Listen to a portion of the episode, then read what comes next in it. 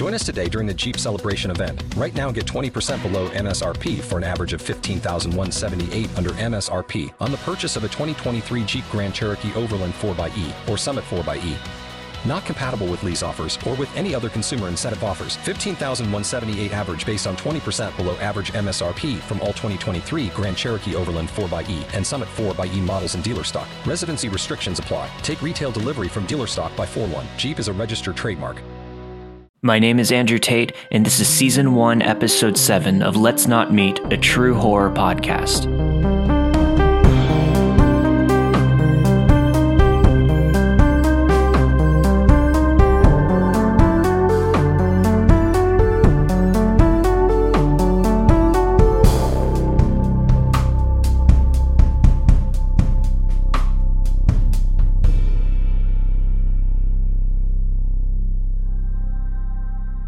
This week's episode starts off with four listener submitted stories, followed by a bonus story of my choice from the first run of Let's Not Meet. It's one of my favorites, so stick around towards the end.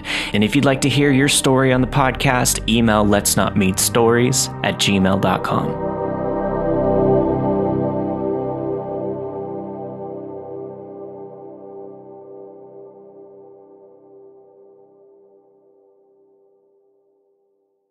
I've been dating my girlfriend for about two and a half years. She's a small blonde with a positive attitude about everything.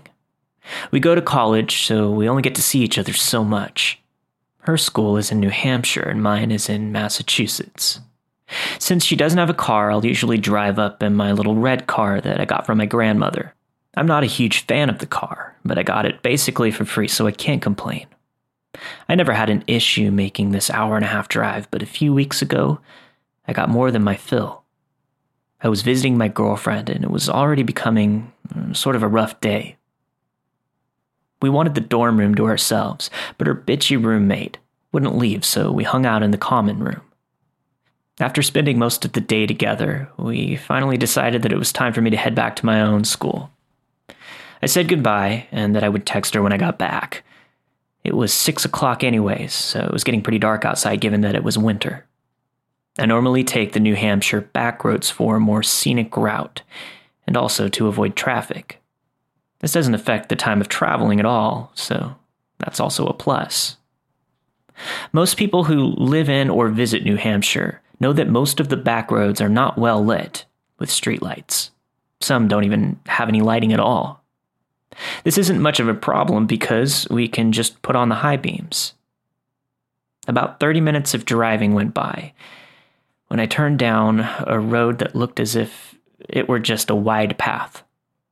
The GPS said it would be going straight for about seven miles, and due to knowing about the way New Hampshire roads could be, I didn't think anything of it. The street was just how I had mentioned before, and was narrow enough for my car and maybe one half of a car to fit on. It was surrounded by woods and wasn't well lit by any kind of streetlights. I got about three or four miles in, and I saw a man in my high beams standing in the middle of the road. He was waving my car down, asking for help. The road wasn't big enough for me to pass around him, so I had to stop. The man then came around to my driver's side window and gestured for me to roll it down. I wasn't fully thinking straight, so I rolled my window about halfway down. He looked to be an average 40 to 45 year old male, but he gave off a disturbing presence. He told me he was having car trouble and asked for me to get out of the car and help him. Now I'm a 19 year old guy that has an average build with brown surfer styled hair. None of the physical qualities hint to me knowing anything about cars.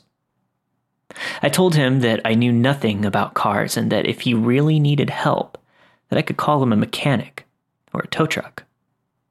He kept gesturing to his black rusted pickup truck and insisted that I get out to help him. This started to give me chills, and I didn't know what to do. That's when I noticed there was someone crouching behind his truck.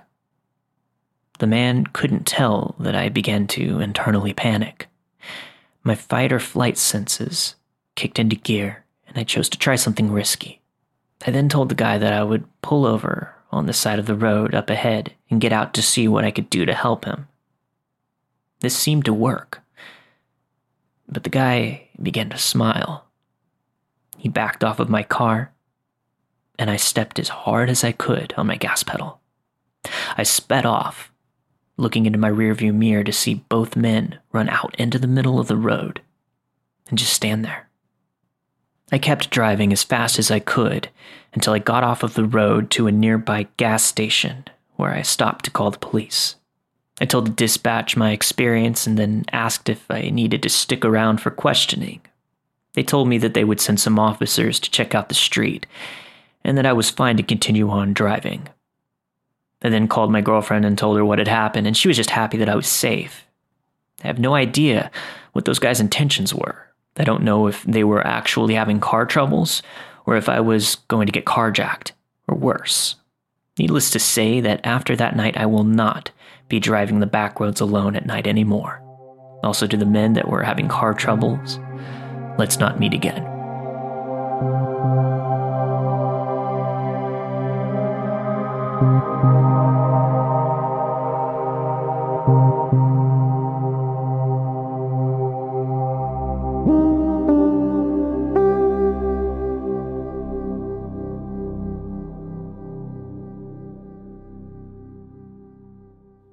This story takes place about five years ago.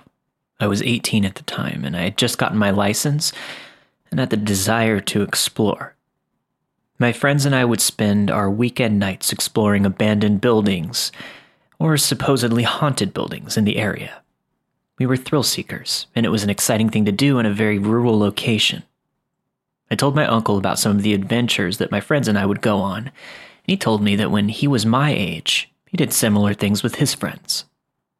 He described to me a small shack on Kessington Road in Michigan, about 40 minutes from my house. He stated that when he was younger, he and his friends had heard rumors about a cult that would inhabit the grounds and do rituals with blood and goat carcasses. This obviously sounds like the typical fake cult story, but it piqued their interest. One night, they drove to Kessington in hopes for something exciting to happen. They got just that. As they arrived, a man came out to the street with a shotgun and scared them away. As they sped down the dirt road, a deer ran out in front of them a little ways down the street and they flipped their car into a ditch. The police came and investigated. The man with the shotgun was just a squatter. Well, a few months had passed, and my uncle noticed something on Crime Stoppers. The man that came out of the edge of the road had been murdered and his killer was unknown. The whole incident was enough to make my uncle and his friends not want to go anywhere near that place again. Well, this story was really interesting to me. And I mean, really interesting. The following weekend, I told my friends about this story, and we decided that we wanted to see the shack, being that it wasn't that far away. I typed Kessington Road into my Apple Maps along with a few other key things my uncle said that it was close to. I found the location, and on a Saturday night, my friends and I set out for an adventure. The directions were fairly difficult to follow. The closer we got to the destination, the fewer cars we saw, until there was absolutely no other traffic. There were deserted cornfields on both sides of us. The paved road that we were driving on approached a T intersection with a paved road going left and right. This is as far as the GPS would take us. Kessington Road was ahead, not left or right, but straight ahead. The road was dirt and not even shown as a road on the Maps app. We drove on this dirt road for about three minutes before we located the shack. It was a small building, incredibly small. It was slightly larger than a shed. There were no mailboxes for this place, and it didn't even have an address on the house. The windows were all boarded up with wood, and it looked almost uninhabited. We didn't know what we'd find, being that my uncle had visited this place probably 10 years prior. But the place still gave us the creeps. Perhaps it was because of the boarded up windows and the absolute lack of life in its surroundings. We pulled over to the side of the road in front of the shack, all of us afraid to get out and explore. We rolled down the windows and turned the car completely off in order to see if we could hear anything. I swear to you, we heard chanting, a repetition of words being said. However, we could not understand what was being said, or even if it was in English. This gave us chills, but we continued to see what else we could hear. Beneath the chanting was an extremely old broadcast being played. It sounded like a World War II era radio program. This was enough to scare us off, so we left. We returned again a week later, and we heard the same broadcast playing. Nothing else happened other than that. It was such a mysterious location. A few weeks had passed, and we decided we wanted to check the place out again, this time in the daylight. We headed there feeling more confident now that we weren't surrounded in darkness. We parked the car on the side of the dirt road again and actually got out and approached the shack. A friend of mine went around the back while I held my ear against one of the boarded up windows trying to see if I could hear anyone inside. As we are investigating, a car drives by. This was strange, mind you, that this shack is in the middle of nowhere on a dirt road away from any other houses. We sort of brushed it off and continued investigating. My friend comes around and tells me what the back looks like as the same vehicle drives by again from the opposite direction, not even a minute later. We paid closer attention this time, but we couldn't see the driver, being that the windows were tinted. We started to grow more cautious. Again, the car circled back around and drove past us. This was it. We ran back to the car and drove out of there. We made a turn on the next available street, but to our surprise, that same car was following behind us. We were terrified. We made random turns anywhere that we could to try and lose them, but we couldn't shake them. They followed close behind us for what felt like an hour, but it was probably only 10 minutes. Eventually, they backed off. It'd be a while before we would return back to the shack on Kessington. Well, another boring night in rural Michigan approached us about a month or two later, and we decided it was time to head back. I know it may not seem like a fun time, but the mystery behind the place was exhilarating. We were almost drawn to the place. We needed more. This time it was late, maybe 1 a.m. or so. We approached the shack by car and noticed something different this time. There was a big white van on the side of the road in front of the shack. Now, the van wasn't parked along the road, but instead it was perpendicular.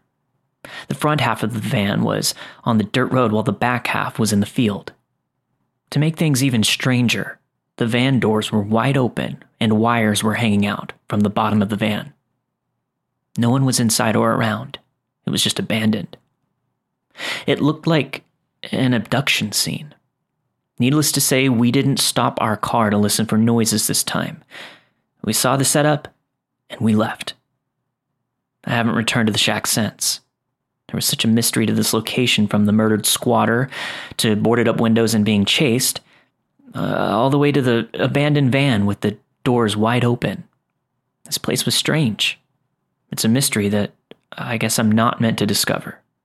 So, to the squatter's murderer, those whom we heard chanting over an old radio broadcast, and those that chased us out of the area, let's not meet again.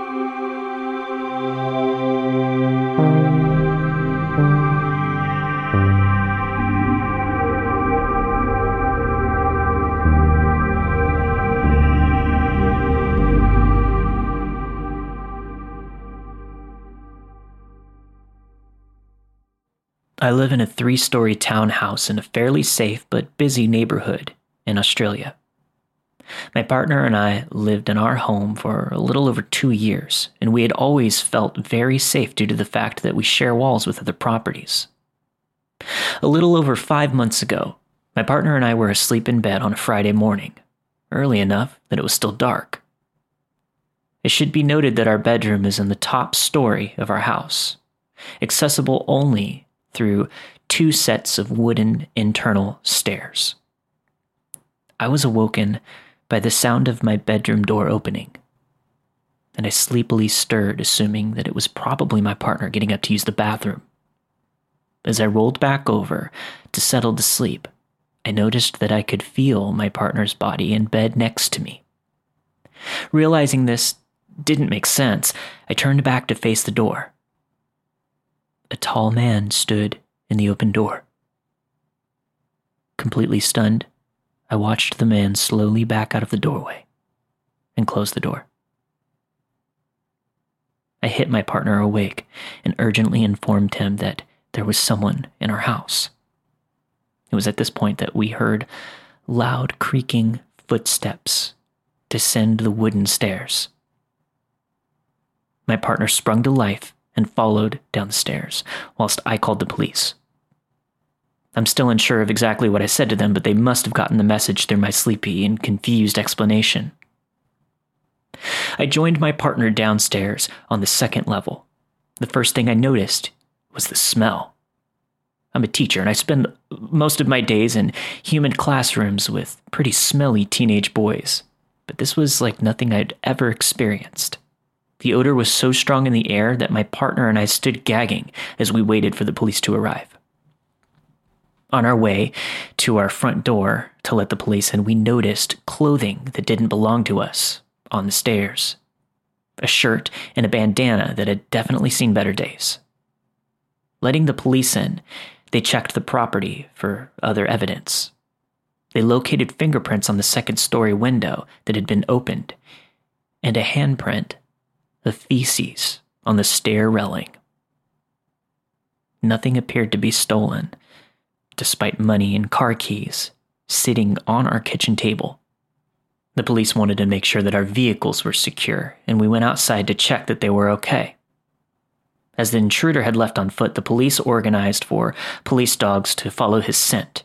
And to be honest, the smell was so bad that I think I could have done it myself.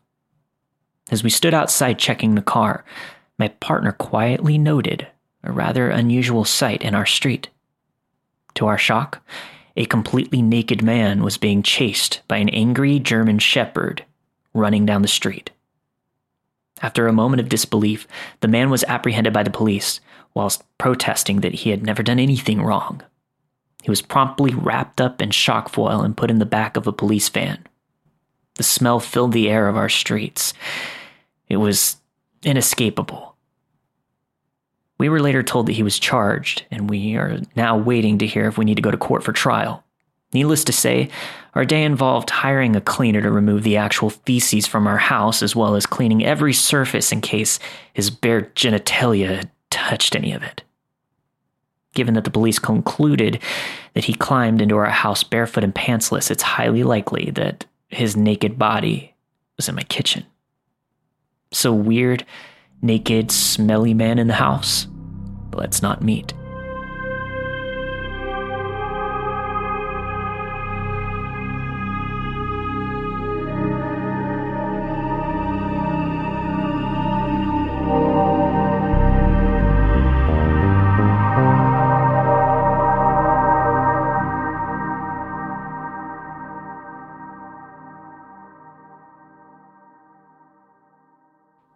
Had a few scary encounters in my life. Not sure if that means that I'm old or just a creep magnet, but this one still creeps me out.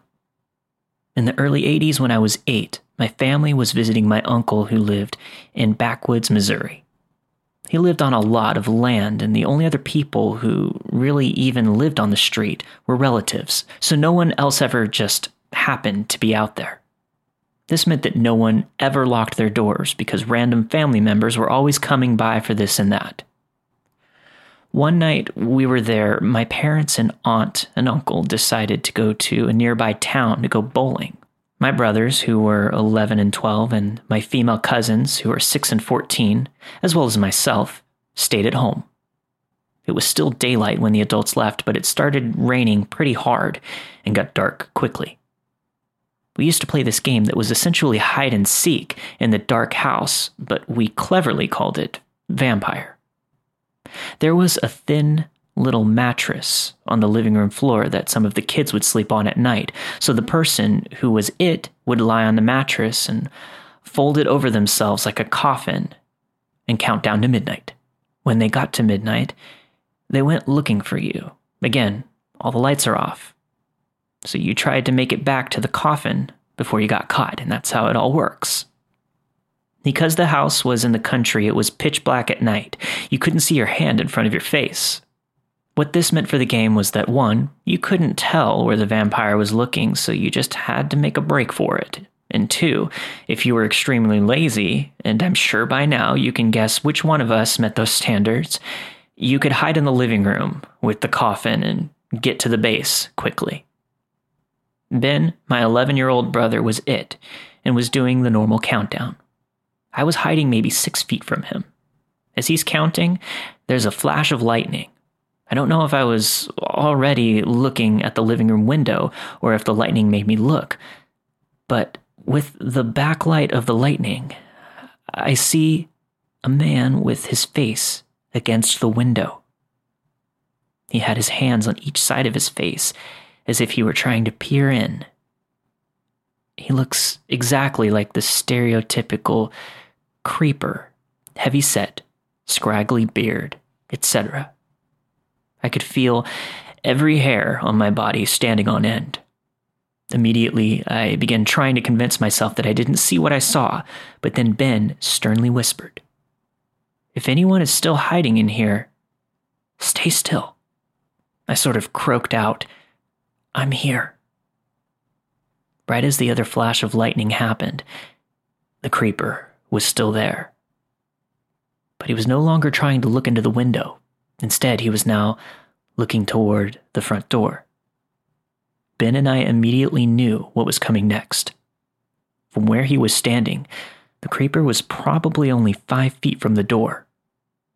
Ben was the same distance, but there was a couch between him and the door.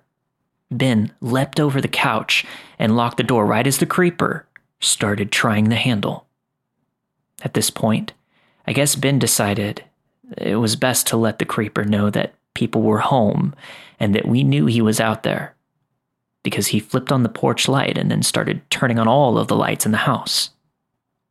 This is going to sound weird, but I was too terrified to panic.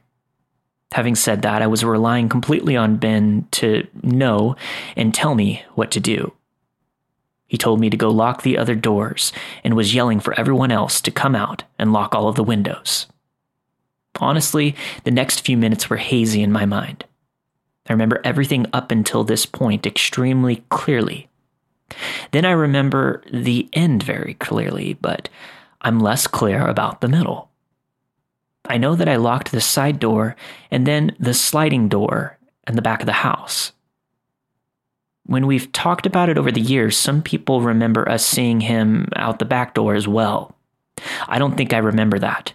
What I clearly recall is locking the sliding glass door and standing there frozen and hearing Ben, in a very calm but firm voice, say, Listen to me, okay? Close the curtain. So I did. Ben can't remember that part, and I just remember my fear in Ben's voice, so I'm not sure if we saw that man in the backyard or not. We tried to call the police, but my aunt and uncle had a stupid party line and it wouldn't work. Whether from the storm or from a neighbor leaving it off the hook or whatever. For the record, they are the only people I've ever known with a party line, so this wasn't normal for me either. To those of you who don't know what that is, in really rural areas, multiple people on the street would actually share a phone line. It would have different rings for different households, but you could pick up the phone and listen to your neighbors' conversations. We also tried to summon help on my uncle's CB radio, but nobody could be reached. My uncle was a hunter, so he had a gun rack full of rifles in his room. However, my older cousin was on an out of town hunting trip and took them with him. All we could find was a BB gun that looked like a real rifle. I vividly remember Ben putting me on phone duty and Scott, my older brother, on CB duty, while he stood watch at the little square window by the front door with the BB gun. Maybe 30 minutes later, Ben said, He's back. He's coming up the driveway. The rest of us froze in fear, but Ben opened the front door and stepped out on the porch, pointing the gun, and he said, Get out of here right now. Then we hear my cousin Kyle, who lived down the road a bit, say, You know that's a BB gun, right? Now, even though Kyle was only 15, I remember that we felt like we had been saved when he showed up. Kyle seemed really skeptical of our story, like we were playing a trick on him, even though we had no idea that he was coming. But he stayed with us until our parents came home. Honestly, I don't remember if we told our parents what happened when they got home. There was definitely no police involvement, though. We just went on our trip, but we never played vampire again without some mention of that night.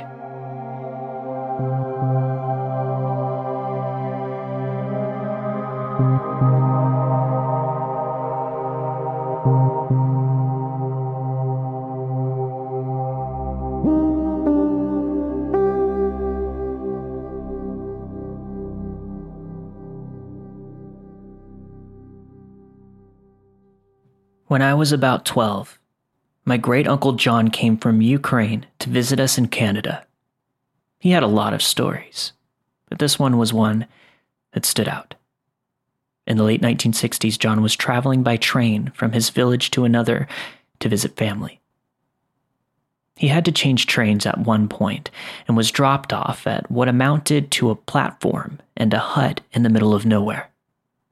There was no one else at the station, and other than a dirt road that led off into the surrounding woods, there was nothing there. He waited for some time, but no train came.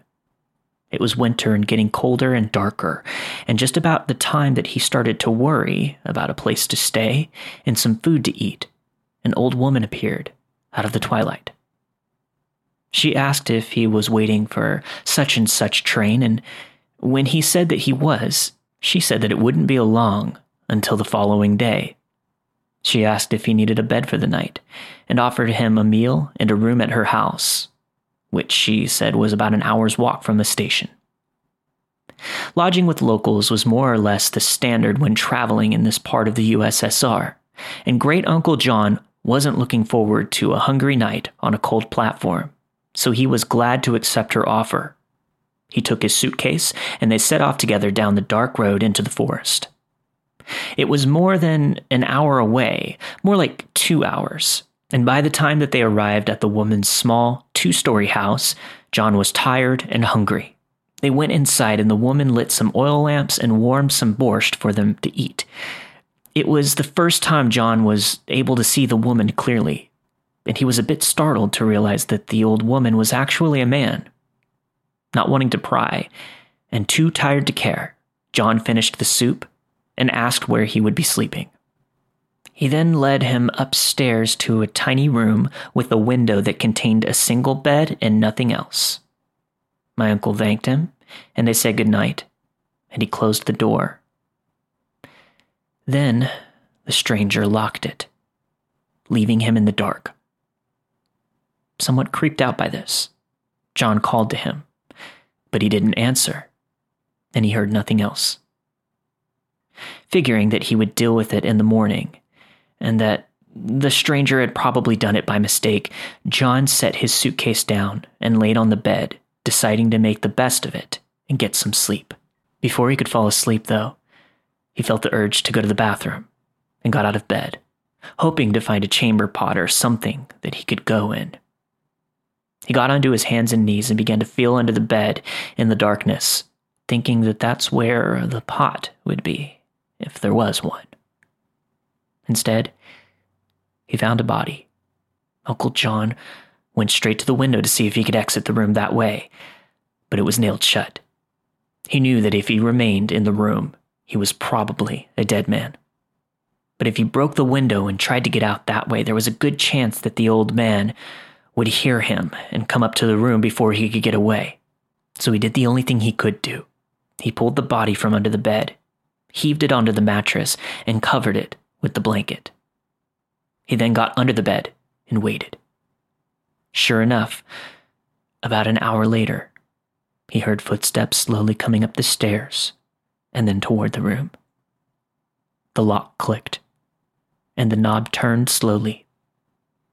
In the gloom, John saw someone move toward the bed. Then he heard several terrific and sickening thuds. The person had bashed the body on the bed with a large crowbar, which they then dropped to the floor right in front of John. There was silence. Then the person went out of the room and the door was shut again. The footsteps went down the stairs and then there was silence. John moved out from under the bed, took the crowbar, and was able to slowly pry the window open. He didn't say, but I imagine he was shitting bricks the entire time. When the window was up, he threw the suitcase out, then dove out himself, not caring what was below him, only worried about what was behind.